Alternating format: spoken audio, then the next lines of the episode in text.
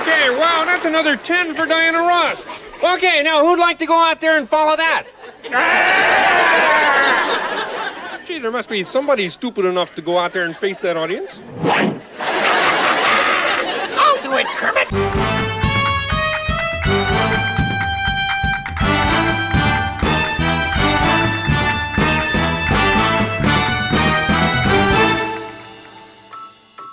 Hi ho, and welcome once again to a feat of lunatic daring, the most sensational, inspirational, celebrational.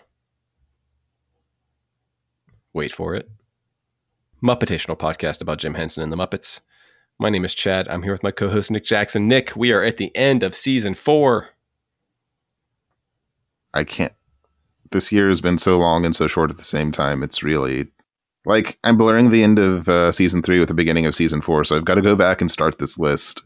Yeah, I, I started working on my list for next time, for next episode, and uh, I think I, I think I've about got it down. I think I've got it. So, how you doing? Doing all right. Glad the week's over. I I look forward to sleep.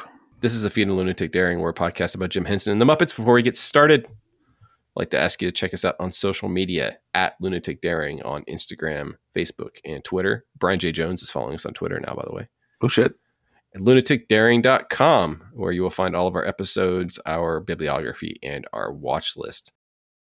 Like I said, we are finishing up Muppet Show season four, and uh, with a couple of uh, interesting guest stars. That's a word for it. Both of these episodes made me uncomfortable for very different reasons. I'm looking forward to hearing about that, but uh, let's get started let's get started. That's the Muppet Show with our very special guest star, Carol Channing. All right, Nick, who the hell is Carol Channing? Like, I know who Carol Channing is. I've, I've known her, who she was my entire life, but I have no idea why she was famous other than than than than just all of her. Just you know what I mean? Yeah, I she's think... a personality that I've known my entire life, but I have a lot um, of friends, or growing up, I've I had a lot of friends that were drama geeks, and they would have known who she was. So she's probably been closer on the periphery of anyone that I wasn't super aware of. But Carol Channing, born in Seattle, Washington on January 31st, 1921, to Adelaide and George Channing. Her dad changed his names his name due to religious reasons before Carol was born and became a Christian science practitioner, editor, and teacher. More on that in a minute. The family moved to California when Carol was two. She was an only child. She attended Aptos Junior High and Lowell High School in San Francisco, graduating in 1938. Hey, we know where that is. We do. Um, some of my friends listening, if any of my friends are listening, attended Lowell and possibly Aptos. I'm not sure. Carol left home to attend Bennington College in Vermont at 17. This would be the first time that she would find out that her dad was biracial. Her mom told her that. She just grew up up to that point not knowing, I guess, but her mom told her that in case Carol had a black baby because she didn't want her to be surprised. That could be quite a surprise. It could. There, yeah. in deep in my dark, dark black comedy heart, I want to see that movie. But also, um, Channing would not publicly re- reveal her ancestry until 2002. She majored in drama at Bennington. She started trying out for acting parts on Broadway during her junior year. She would marry her first husband, Theodore Nash, in 1941. She learned fluent Yiddish from interacting with his family and friends. I think she really liked being part of that community, but he they lived pretty pretty poor and eventually the marriage fell apart. She played a small part in a review and had her performance noted as in an issue of The New Yorker, where people told the general public, or someone told the general public to watch out for this new comedian, Carol Channing. After reading that review, she dropped out of school. It would be four years before she found another acting job. In 1948, she had a featured role in a play called Lend an Ear, which launched her career in earnest. She would work on Gentlemen Prefer Blondes next, which I've never seen, but I know exists. Um, that was a Marilyn Monroe pick, wasn't it? Yes. Okay, cool. But I believe at this point it was still on stage, and she would become known for her signature song, Diamonds Are a Girl's Best Friend. January 1950, Time ran a cover story about her becoming a star on Broadway. She also married her second husband, Alexander F. Carson, who played center for the Ottawa Rough Riders Canadian football team. They had one son named Channing, uh, they would divorce in 1956. She took Channing with her and changed his name to Lowe after her next husband, to whom she would remain married until 1998. Alexander was an absent dad. Carol got full custody pretty easily, I believe. Her third husband was her manager and publicist, Charles Lowe. Uh, she married him the same year that she divorced Ch- uh, Alexander Carson. Charles would be tied to some of our other Muppet Show guests, or one in particular, uh, Mr. Charles Burns, George Burns. Oh my God. Charles would be attached to one of our other Muppet Show guest stars, uh, one Mr. George Burns, because he produced the Burns and Allen comedy show. When Gracie stepped down, Carol would step in for a time to work with Burns off and on, and she would do that throughout the 50s. One of Carol's other mainstay roles was in 1964, she starred in Hello Dolly, where she won her, I believe, her first Tony for Best Actress in a Musical. This led to her being invited to the White House, the Democratic Convention in 1964, where she sang Hello Lyndon for Lyndon B. Johnson's campaign. Apparently, Lady Bird Johnson was a huge Carol Channing fan. In 1967, she became the first celebrity to perform a Super Bowl halftime show. She also received her first Academy Award nom for Thoroughly Modern Millie, which she appeared in with Julie Andrews and Mary Tyler Moore. Lucille Ball and Desi Arnaz approached her about getting her own sitcom, but that didn't take off. She's got a lot of roles. I'm going to gloss over a good number of them. She had a cameo in Sergeant Pepper's Lonely Heart Band. She was in Little Nemo Adventures in Slumberland, which is probably the first place that I heard her. She did a little bit of voice work there. Guest roles on Magnum PI and Love Boat around the time that she worked on The Muppet Show. She her last television role was on Drew Paul or on RuPaul's Drag Race. Nice. She theater wise I don't know what a lot of these are. There was a sequel to Gentlemen Prefer Blondes where I believe she reprised her role of Lorelei and that ran from 1973 to 75. I could be miss. No, no, that was that was correct. Yes, she was also in a play called Sugar Babies, one called Jerry's Girls. Her last stage performance was at a one of her last stage performances was at a 50th anniversary of Hello Dolly in 2014. She was also featured in something called Time Step in that year, and there was a 95th celebration or 95th birthday celebration for her in 2016 on Broadway. Channing would pass away on January 15th, 2019. The listed cause was natural causes, but her ashes were sprinkled between the Curran Theater and the Geary Theater in San Francisco. Carol Channing. She's definitely distinctive. Absolutely. And she had me laughing against my will for a lot of this episode, which is a sure mark of skill. The Muppet Show episode 423, featuring guest star Carol Channing, produced between February 11th and February 16th in 1980. It would premiere in the UK on March 28th of the same year, and it would make it stateside on May 8th of 1980 as well. Oh, Carol, Carol Channing, 30 seconds to curtain, Miss Channing. We get to our opening, or I guess our, our lead in, and we see Carol. So for anyone who doesn't know what Carol Channing looks like, because I did not know what Carol Channing looked like. Try to explain this. And it it bears mention. She how do I explain this? She is a pre Amy Sedaris, Amy Sedaris. She is a pre Tracey Ullman, Tracey Ullman. She's got this like shellacked on wig, blonde wig, and the longest fake eyelashes that I think I have ever seen. This side of Tammy Faye Bakker, yeah it's Muppet like and it's disconcerting, but also she was famous for those lashes, wasn't she?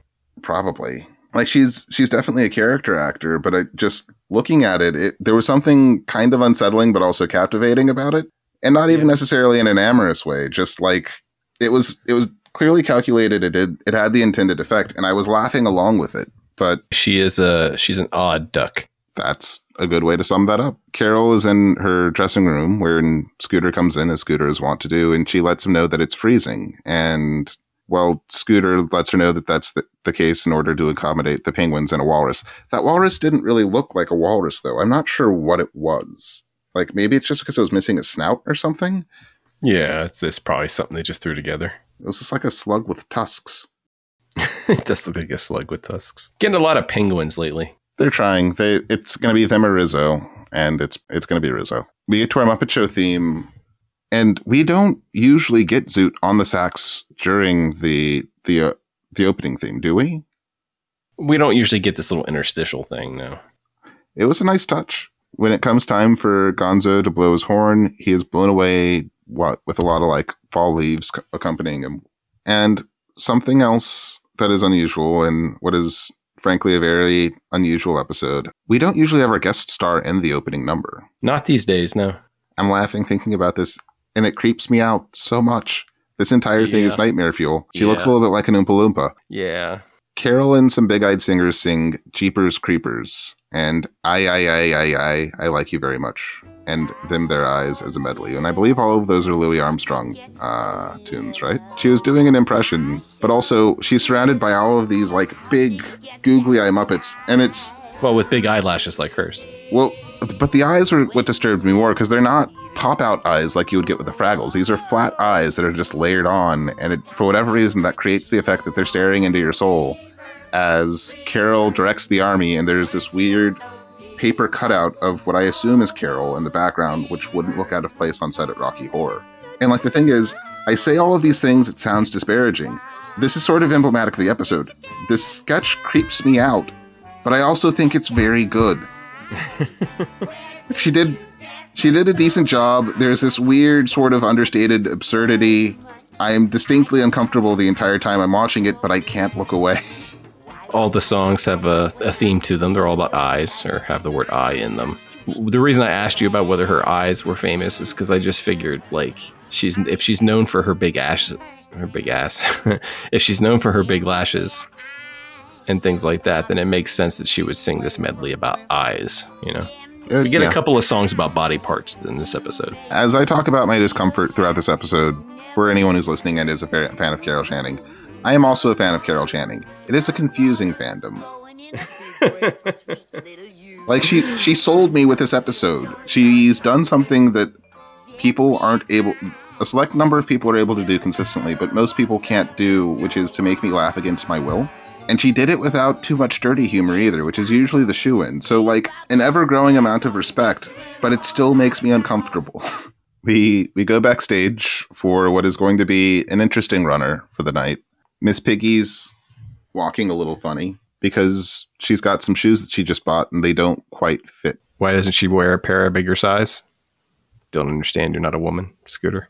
Scooter should have just left. Just say no, Scooter. Although I will say, watching him try to get that shoe off of her foot was super entertaining. um, Yeah. she enlists Scooter to help get them off of her feet because she can barely stand. And once they're finally off, She's very relieved. She's very relieved. so she doesn't say anything too nice to Scooter, but you know, she's she's clearly relieved. And Kermit, I feel like Kermit knows exactly what he's doing because he never lays it on this thick. I think this is innocent. I think this is innocent. How often does he really compliment her though? Are these your shoes? They look new. Uh, yes, they are, but I'm taking them back. Uh, they're just not the right. oh, they're not the right style for moi. I wouldn't say that. They they look very elegant. You think so? Sure, I bet you look terrific in them. That's the point. He never does. it feels like he was just trolling her a little bit. It, but Kermit comes in and sees the shoes on the table and he says they're very nice. And he just starts laying it on kind of thick. He's like, You look nice in these. I would, I'm sure you would look great. At which point, Miss Piggy, Scooter! Yeah? Promise you won't ask any questions. Okay, I promise. Help me put the shoes back on. Scooter had two opportunities to run and he missed both of them. Yeah, so that's our runner. Is Piggy has some shoes that are, let's say, uh, slightly too small for her that cause her incredible pain, or heels, shockingly, that cause her incredible pain when she walks. But her, her man, or her wannabe, her frog, likes them. And so she is det- going to be determined to wear them. I have no experience with this, but I've heard every woman in my life at one time or another complain about shoes that they're wearing. So I'm never wearing heels again. Yeah, no, it's it's not it's not a good time. So we get to see our guest star again, which is kind like it's two back to back on stage sketches. She's putting in a lot of work tonight. But Carol's playing a character called Whistling Cecilia, which is the second sketch that she's in in a row, which has had me laughing despite feeling like I shouldn't be laughing. It's so on the nose. You see every joke coming, but she commits so hard, and something about that dead-eyed stare. You're just like, I. It's uncomfortable. My name is Cecilia Sisson. Oh boy, uh, Cecilia Sisson, huh? Certainly. S I S S O N Sisson. Uh, yes. Um, now I understand that uh, your last film was the world's first all-singing, all-talking picture. Yes. I had been on the silent screen for seven years. But she's playing a character called Cecilia Sisson, who is a silent film star who never made it in talkies because she whistles every S. Um, it's sort of like Sean Connery pronouncing every S with an H. It's just you see every beat coming, but it works. And she's done this character before. Like this is this is one of her like trademark characters. The thing is, Um, we've seen like some of the comedy from episodes of the Muppet Show doesn't age very well, but the Borscht Belt thing would have worked when it was still current. This feels like something that I should say it was a different time to, but I was laughing the entire time Yeah, it's and thinking funny. that it was so stupid to laugh at. But Do you know my favorite part of it is though? Is uh, Kermit periodically wiping off his microphone because she's spitting on it. that was really well done on Jim. That's my that's my favorite part of this number is just watching Kermit just uh, just very very very subtly just wiping off the end of his microphone every once in a while. It's it's a clever idea though. It, it's actually reminiscent of uh, the um, the movie Singing in the Rain. I'm going to be honest, I still haven't seen Singing in the Rain. the, the general plot involves um, a couple silent stars who end up going, uh, uh, you know, and, and sound film happens and they make their first sound film. And the problem is one of the actresses, her voice is just not for hearing. Hmm. It's very loud and obnoxious. And so it's kind of the same plot as this uh, little sketch, actually, that, that a silent film, a great silent film star's career was over as soon as they opened their big mouth. The Cecilia Sisson character uh, actually originated in the 1961 musical comedy review Showgirl, where Carol starred. Um, but she would play this character a number of times throughout her career. They seemed to feel that there was something wrong with my voice. No. Sadly so. Now, as I look back, I say, Cecilia, if you'd only learn to keep your big mouth shut. So we go backstage again, and Piggy's got the shoes on again. Um, and Kermit, oh, he's laying it on so thick. Kermit asks her to walk around in them. And you just see Miss Piggy wanting to make her frog happy. But the best part about this particular beat of the backstage bit is the fact that Floyd is trying to die. Floyd is trying so hard to die. Yeah, he's trying to commit suicide by pig. Oh, oh, Floyd. Hey, Cinderella, who sold you the slippers? A shoe salesman or a sausage stuffer? Oh, what did he say? Floyd, dear, before you say anything more, why don't you just jot down your next of kin? it will be easier for the authorities.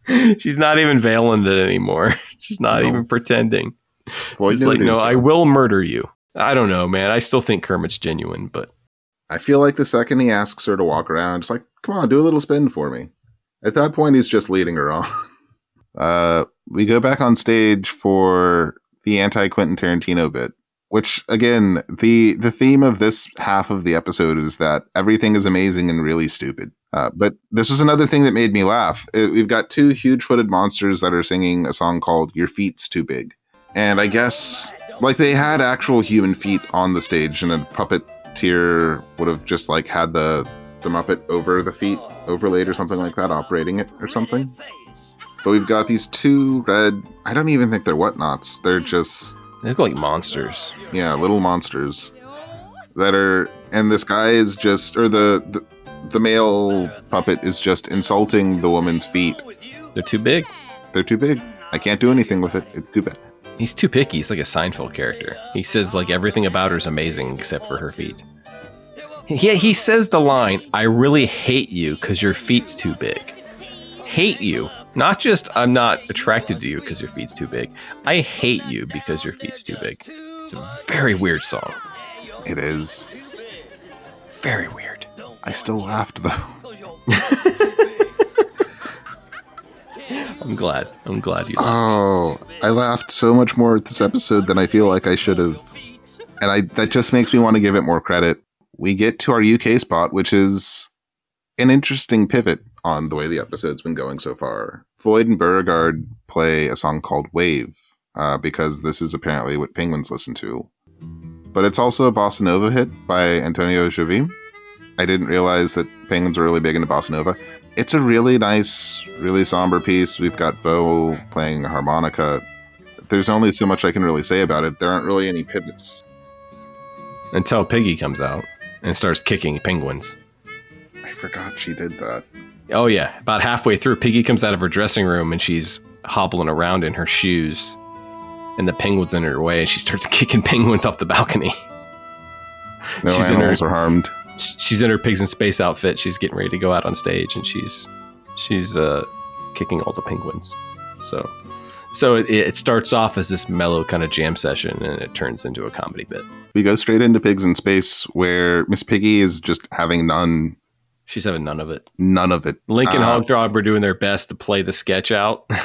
I like the the main note that I put down is that Link's invisible shield is sad because you just see Link's heart breaking every time she refuses to play along. Well, yeah, because they're they're on set, and the the sketch is they're stu- stuck in this invisible shield, but she is not. She's not doing the the sketch. She, her feet hurt too bad, so she just walks right through their invisible shield. She's not going to do the sketch. But then they get visitors. And worlds collide because it's not just Pigs in Space; it's also Veterinarians Hospital. You got Link and Rolf together in the same scene. That's pretty crazy. Um, Dr. Bob and Nurse Janice show up to try to make Miss Piggy's feel, feet feel better because Miss Piggy just ignores the invincible shield and she just keeps walking back. it's her. It's like she just keep. Everybody else obeys the invisible shield. That everyone else obeys the laws of the sketch. Piggy has no time for it. Piggy plays by her own laws. This is not the first time she's come onto the set of Pigs in Space with no interest in doing the sketch. I don't think it's ever been this pronounced though. No, it's she's done it before where she's like, eh, "I'm not doing this. This is stupid." But uh, uh, this time she's she's got a reasonable excuse. Eventually, Janice cues the announcer so they can just kill the scene. How will we ever get out of all this? Easy. Cue announcer. Tune in again next time for another adventure of Pigs in Space! You know, we have him at the hospital, too. So we have uh, our first real non-performance. Actually, no, I take that back because she interacted with the scooter at the beginning of the episode. But like during the, the meat of the episode, we have our first real non-performance interaction from Carol in the dressing room because Miss Piggy goes back and confesses that she hates wearing the shoes, and Carol, ever the pragmatist, decides that Timmy Monster can walk around in them. Um, which Yeah, stretch him out. not going to break the shoes. No, those are very, very tough shoes. Timmy's a little large, but she does. Well, her first recommendation is to soak her feet in pickle juice to shrink them. But Piggy doesn't like that suggestion. Because pickled pig's feet is a delicacy and not a joking matter. So we get our uh, our nice sketch with the Swedish chef who's making meatloaf by stuffing a loafer with meat. Which honestly, this is probably the best ending that we've seen for a Swedish chef sketch up to this point because nothing really bad happens to the chef. I mean, he loses his meat. Well, yeah, but it's better that way because he doesn't get chased by dogs. Yeah. Um, he's making meatloaf by stuffing meat into a loafer, and the owner of the shoe, uh, which is a pig, wants his shoe back and doesn't empty the shoe out or seem to mind that much that there's a bunch of meat that's been stuffed into it. Puts it in with a good squish. Yeah, seems kind of satisfied about it. It's a satisfying sound. Depends on who you ask. Um, he then gets chased by dogs. Well, the pig does, not the chef. The pig. Oh yeah, no, not the chef. The chef makes out like a bandit. He's fine, but he also I mean, he doesn't get his meatloaf, but He wasn't trying to kill a live animal this time. That might be the key. We get a quick stop backstage where Timmy comes back with the shoes because Timmy's just trying to be helpful, but the shoes have grown three sizes because they're now Timmy sized, and Miss Piggy channels her inner Sam the Eagle and says, I'm alone in a world of weirdos. guess the title of the episode. I'm I'm so for it. But also Miss Piggy, as usual, fails to acknowledge that she made choices in this. She made big choices for. big I think shoes. she's. Rel- I think she's relieved, she's still committed to wearing them. but she doesn't though. I thought she doesn't for the last number. I don't think she wears them. She can't wear them. There's no way. They're clown shoes now. Oh yeah, they were always kind of clown shoes though. We go to our closing number, which features Carol, Miss Piggy, and the pigs singing "Diamonds Are a Girl's Best Friend." Uh, which the way that it's set up, Piggy is wearing this ridiculous perm wig, which is kind of amazing. But We've complained in the past about specifically stage actors sort of cheesing to the audience and how it sort of breaks immersion. Carol violates that rule left and right, but it works because she's so unsettling in the way that she does these things. And it's just fun, but also she legitimately sets up Kermit at the end because we've got diamonds all over the place, and Kermit makes it very clear that all the diamonds are supposed to go back. Yeah, you don't keep you don't you don't buy diamonds for a number like that. You rent them. Oh no! What are you gonna do with all those diamonds? But Miss Piggy begs, and Carol tries to get Kermit to get her to just let her keep one. And Kermit says, "Fine, pick one." And Miss Piggy decides that she's going to keep the engagement ring, which uh, Yeah, she kind of she kind of blinks it at the camera. Like, I'll keep this one. I don't think that's how proposals work. I kind of hate this song, just in general. The lyrics. Well, kind of hate yeah. this song. It, it so- ages. It ages very poorly. The- It's it's very the song's very regressive. That's all. Maybe not then, but it feels regressive now. It, it's a, it's a good performance of it. I just don't care for the lyrics. That's fair. I, I hate the Pina Colada song because it's about two people failing and cheating on each other.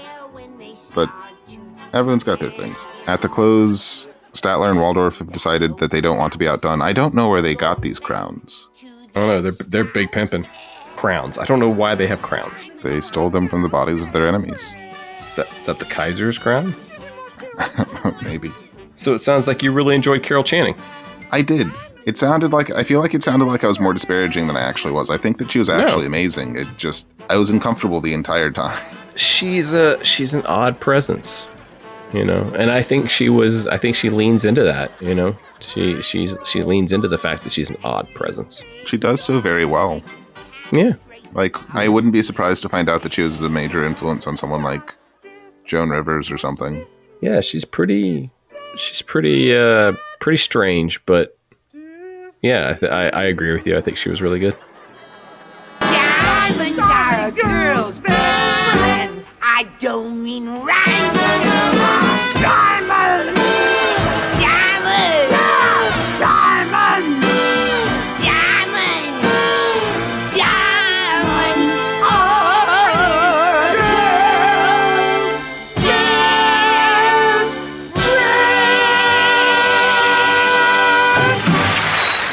Diana Ernestine Earle Ross.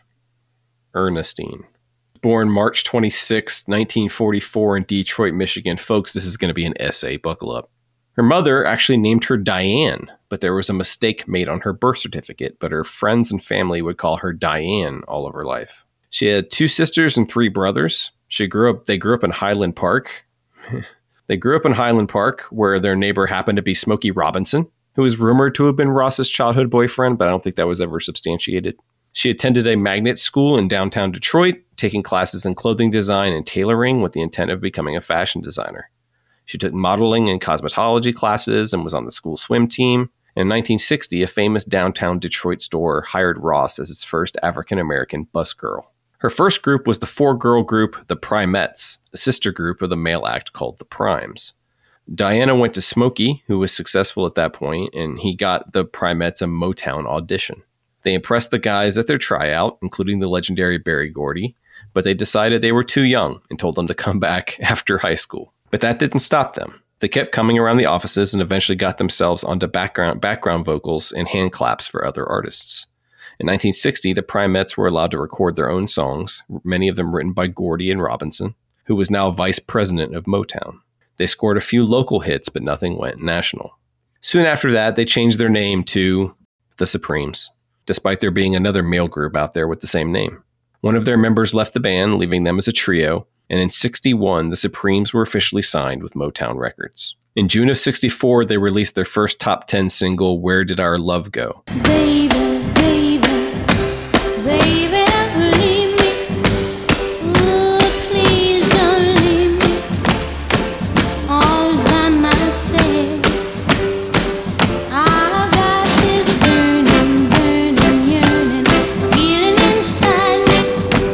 follow it up with 10 more number ones over the next three years.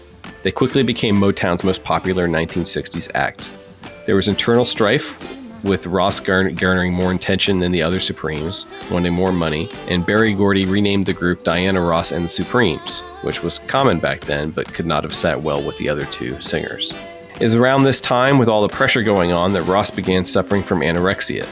At a show in 67, she collapsed on stage and was hospitalized for exhaustion and malnutrition. She also helped introduce the world to the Jackson Five, and finally went solo in 1970, leaving the Supremes behind. That May, she released her first solo record, and that included some of her most famous songs, including Reach Out and Touch Somebody's Hand and Ain't No Mountain High Enough.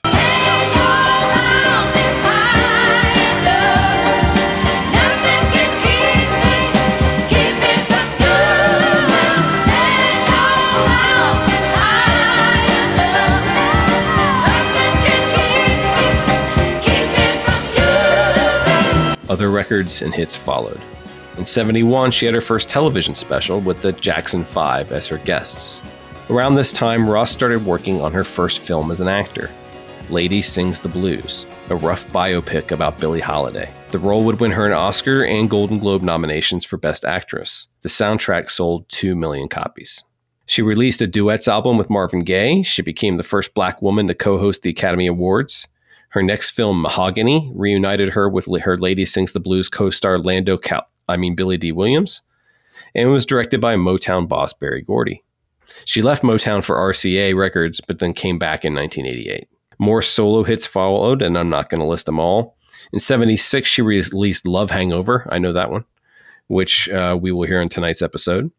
Soon, therefore, she starred in The Wiz, the African American version of The Wizard of Oz, alongside her old friend Michael Jackson. Their duet, Ease on Down the Road, was a hit.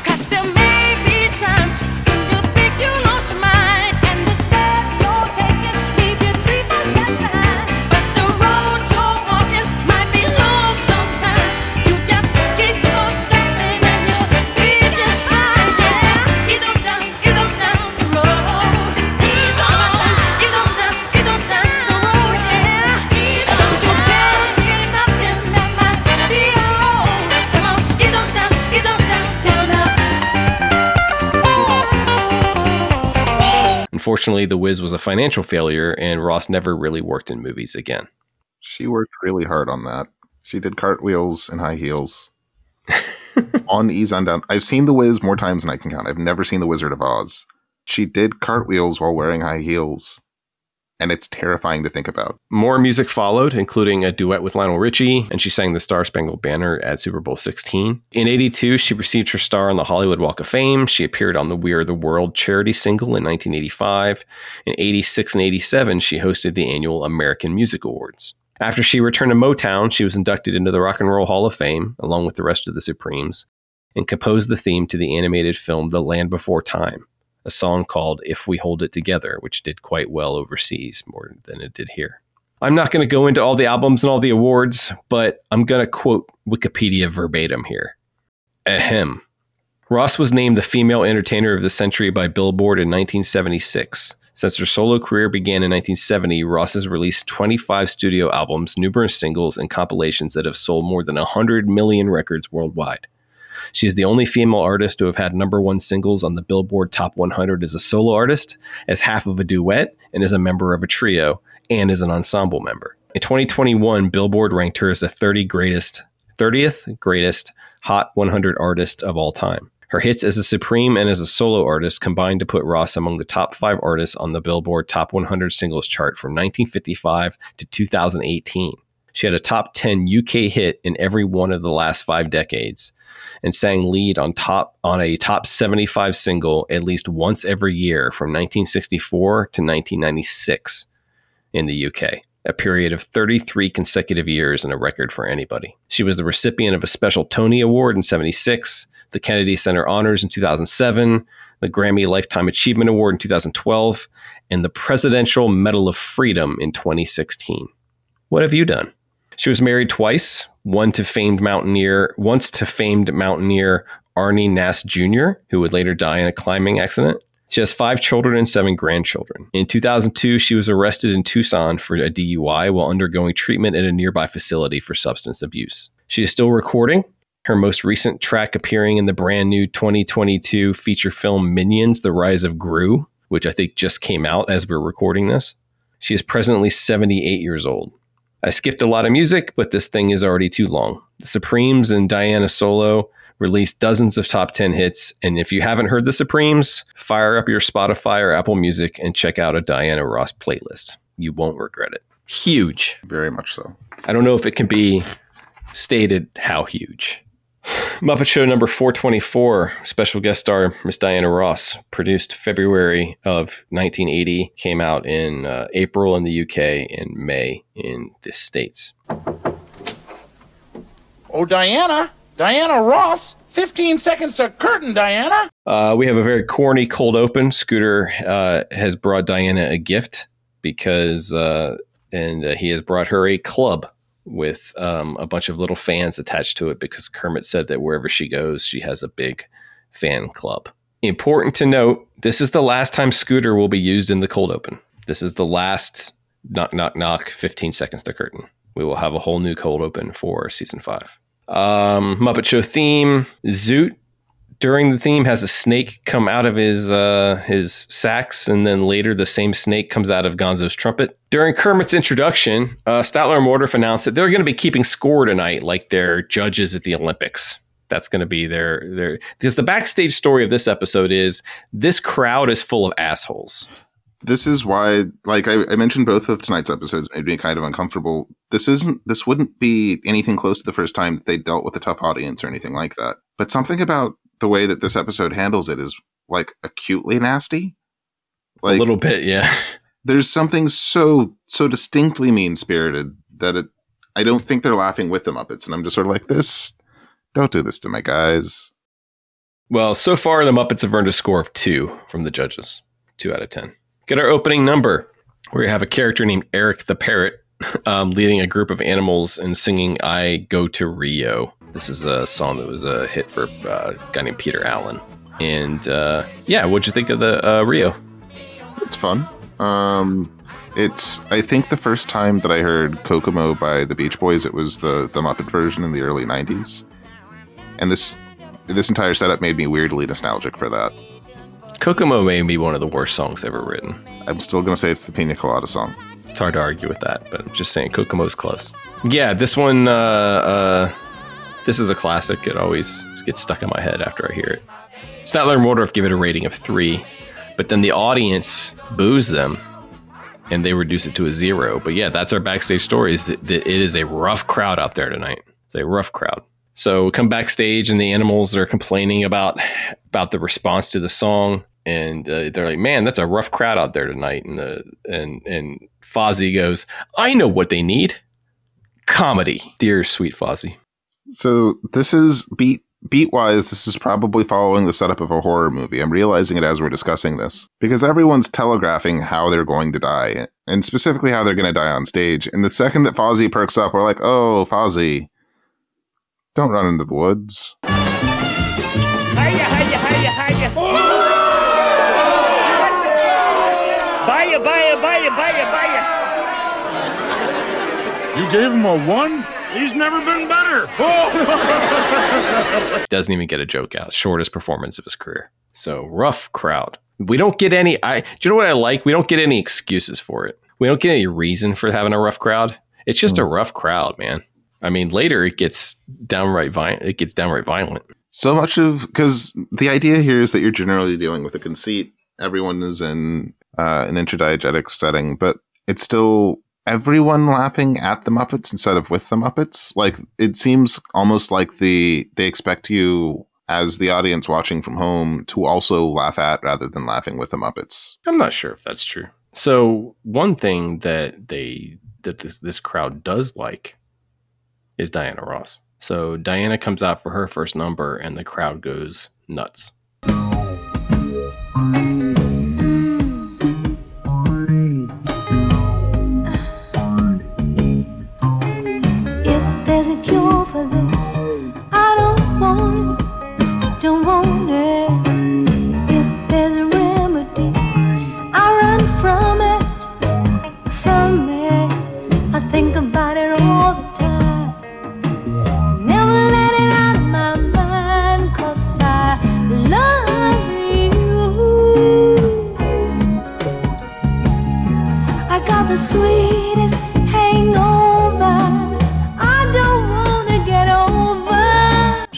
Her first number and she comes and sings her hit song, Love Hangover. She dances with these kind of big boss man looking puppets. Remember Big Boss Man?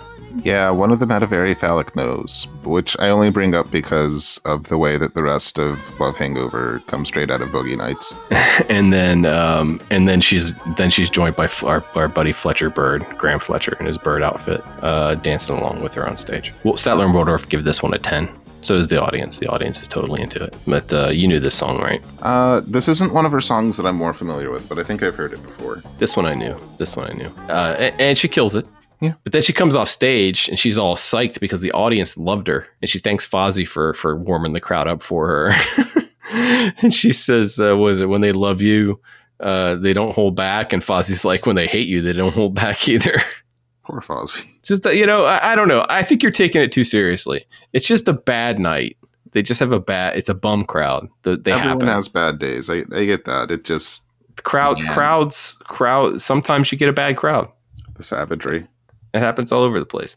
Now it does get a little more savage here because then Kermit comes out and introduces the Gills brothers, you know, who are our, our quartet of kind of fish that sing old timey rock songs, or I don't even know if they're rock songs, but um, and the Gills brothers comes out and sing a song called Aunt Chovy, uh, which is written by Dave, Derek Scott and David Odell, who are two of the Muppet Show uh, songwriter guys. So this is, this is an in-house song. The audience hates this too. They died up there. the audience absolutely hates this too and, and boos them boos them off stage but then they come off stage and they're skeletons nick They looked like. Uh, they've been eaten do you remember in Beetlejuice when I think it was Alec Baldwin stretched his face out? yes that's what exactly what they look like you are right that's exactly what they look like But yeah, no, they died on stage. They. they even brought tartar sauce Oh, that's dark. yeah yeah it's real dark yeah so so the so the gills brothers uh, this i bet this is the last time we see them too Maybe.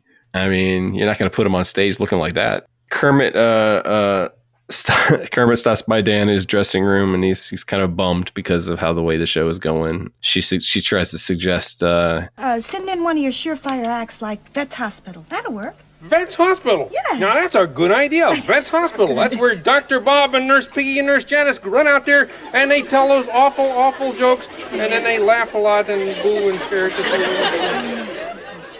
Well, what about um, Swedish Chef? Swedish Chef. Yes, Swedish Chef. A hilarious cooking lesson. Yes, with somebody, this guy that you can't understand making this food that you can't eat. but then they finally decide on a sketch that apparently Diana hates, which is Pigs in Space. So we go to Pigs in Space. Apparently, Link's got a smoking problem. Which honestly, it's the '70s. It Wouldn't be considered a problem. yeah, as long as he's able to like maintain. So Strangepork is fixing Link's uh, like a Zippo lighter, and um, Piggy comes in, and what she and she and she hears this hissing sound, and she takes it to be that she's being hissed off stage because everybody's being booed and hissed off stage tonight. But it turns out the hissing sound is really coming from the lighter, and Piggy storms off, and she's like, "You know what? I don't have to put up with this. I'm a star. I'm Piggy. Who the hell are you? You know." Hmm. and um, they uh, then they have a very funny sequence where Strangepork drops the lighter and he goes, "Oh no, it just landed over here by this nitroglycerin tank." And Link goes, "Oh, I'll light a match so we can see." And um, you know, you know where that's going. I just thought it was funny. Oh, it landed here next to the nitroglycerin. Why would you have open nitroglycerin on the bridge? Listen, Strangepork may be the smartest one of the bunch, but it doesn't make him smart. Fair point. So we get a UK spot that I've always thought was just classic Muppet Show. I didn't realize it didn't air in the States originally. Oh my god, I, this is I I love this so much. We have Beaker uh, in a in a very nice green tuxedo with bow tie, singing the song "Feelings."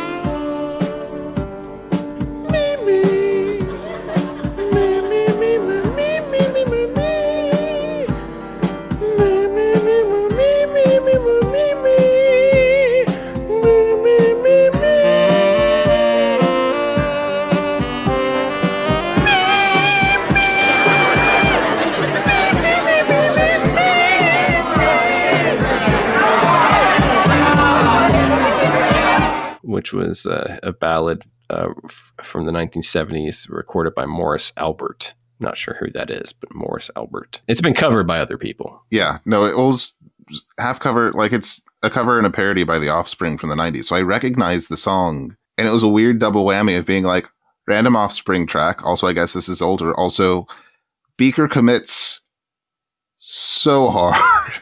Yeah. Yeah. No, this is this is um uh classic Beaker. And I like the fact that Animals got his back too.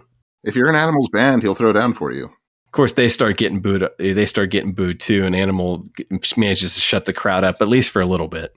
He gets them to shut up for a little bit, but uh, yeah, no, this is very funny. Obviously, just just kind of classic. But again, more of this uh, rough audience. So then uh, Floyd is uh, diddling around on his guitar backstage, and um, no, sorry, I, sh- I shouldn't say that. Floyd is diddling around on. Floyd is did. no, I didn't mean I didn't mean it that way. No, I meant no. He doesn't play guitar; he plays bass. uh huh. Floyd is noodling around with his bass backstage, and um, uh, he starts playing a tune, and Diana comes to to to sit with him, and she's like, she, and they play the song together. He's he happens to be playing one of her songs, and then uh, Doctor Teeth, who we haven't seen a lot of, I'll admit, we don't see a lot of Doctor Teeth these days. He comes on stage, and the uh, or he comes out, and the three of them start singing one of Diana's songs. The last time I saw him, Kermit comes back, and he's like, and he's depressed. They're like, Kermit, what's wrong? And he's like, they hate everything except it's not you. And she's like, "Oh." He's like, "So could you please?" And she's like, "Well, we could go on stage." And she's like, "Please go on stage. They hate everything that's not you." I think Diana's amazing, but I'm kind of sad that this is the season finale just because it feels like we're leaving on such a low note. Just find out that this is the episode where they weren't sure if they were going to get a fifth season or not. So then they they th- so they move the performance on stage and they sing the rest of the song, and it's a cool song. Yeah, it's a nice bit. Uh, did you notice they brought out a, a brass section Mhm. to accompany her? And in the brass section was Bobby Benson. We haven't seen him in a little while. No, it looks like he got demoted. Maybe they took his babies away. Maybe he just needed a night out for himself. CPS finally finally brought down the hammer. Last time I saw him, last time I saw my honey, last time I saw him, he was looking fine.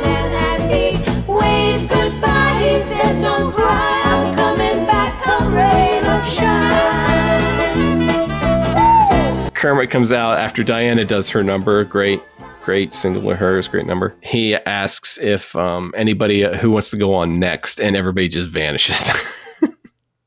Except and he says someone's he and he understands. he's not upset at them. He's like, no, I get it. He's like, who would be stupid enough to want to follow Diana Ross? And I hadn't seen this episode before. And as soon as he said that, I went whoosh.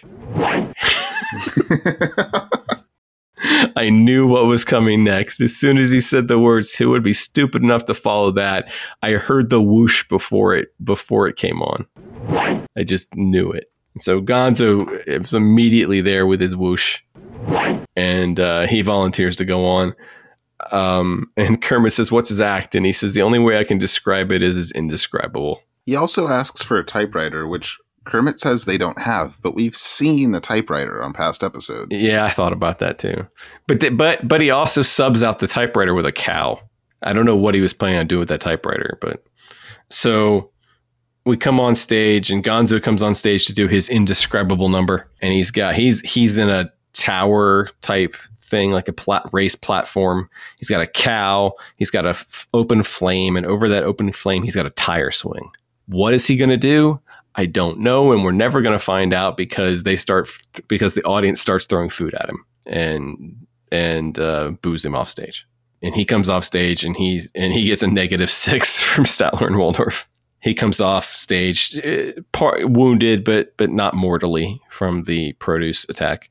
And um, Kermit realizes the only solution is to keep going. That there's only one solution to to fixing the night, and that's to get Diana Ross back on stage. So Diana comes out to sing her final song, but before she does that, she drags our favorite bear on stage and um, asks him to tell a joke because she loves Fozzie. She thinks Fozzie's hysterical, and Fozzie says, I, "I don't want to tell. I don't want to tell a joke. They hate me."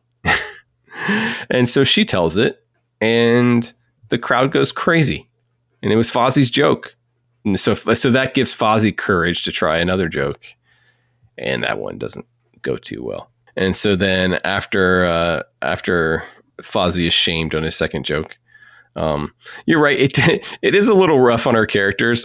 I find it funny, but the episode is a little rough on our characters. They sing, and, she sings a song called "Reach Out and Touch" uh, to Fozzie and the rest of the Muppets. Um, and again, like I said earlier, one another one of her big singles. This so this song feels like a really nice way to close out the season. I guess contradicting my earlier comments about the episode in general. Uh, but it just getting everyone on stage. They've done this before, but they've really polished it here. And Diana does an amazing job, of course. Yeah.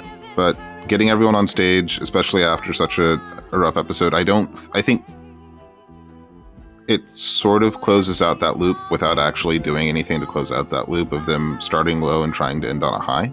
But I absolutely believe that after everyone says goodbye, they're all just going backstage and like crying or knocking back a couple of drinks after the way that this episode's gone. I think when you're in the theater, you just learn that some nights aren't your night. Some nights the crowd is not going to be with you. Stand up comedians run into this all the time, right? Hmm.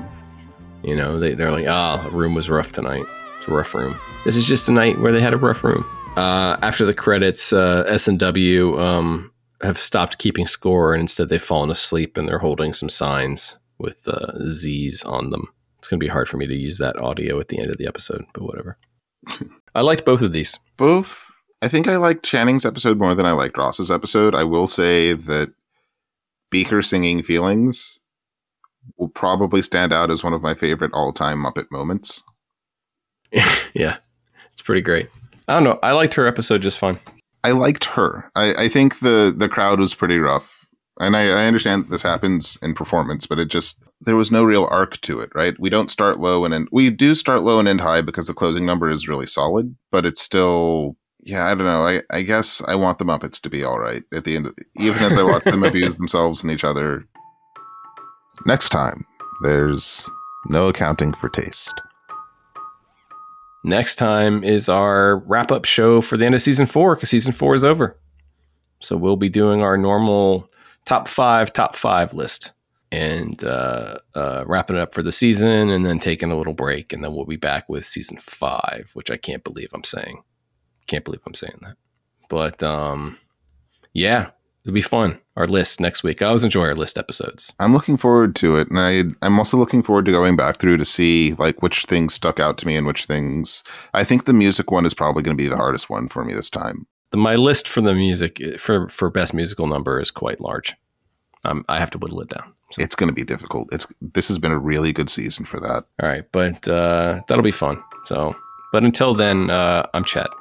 I'm Nick, and thank you for listening.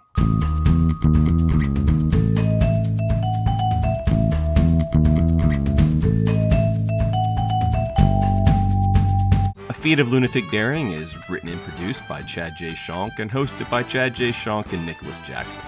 Music by Seth Podowitz. And a proud production of Antithesis Audio. With friends like these, who needs emeralds?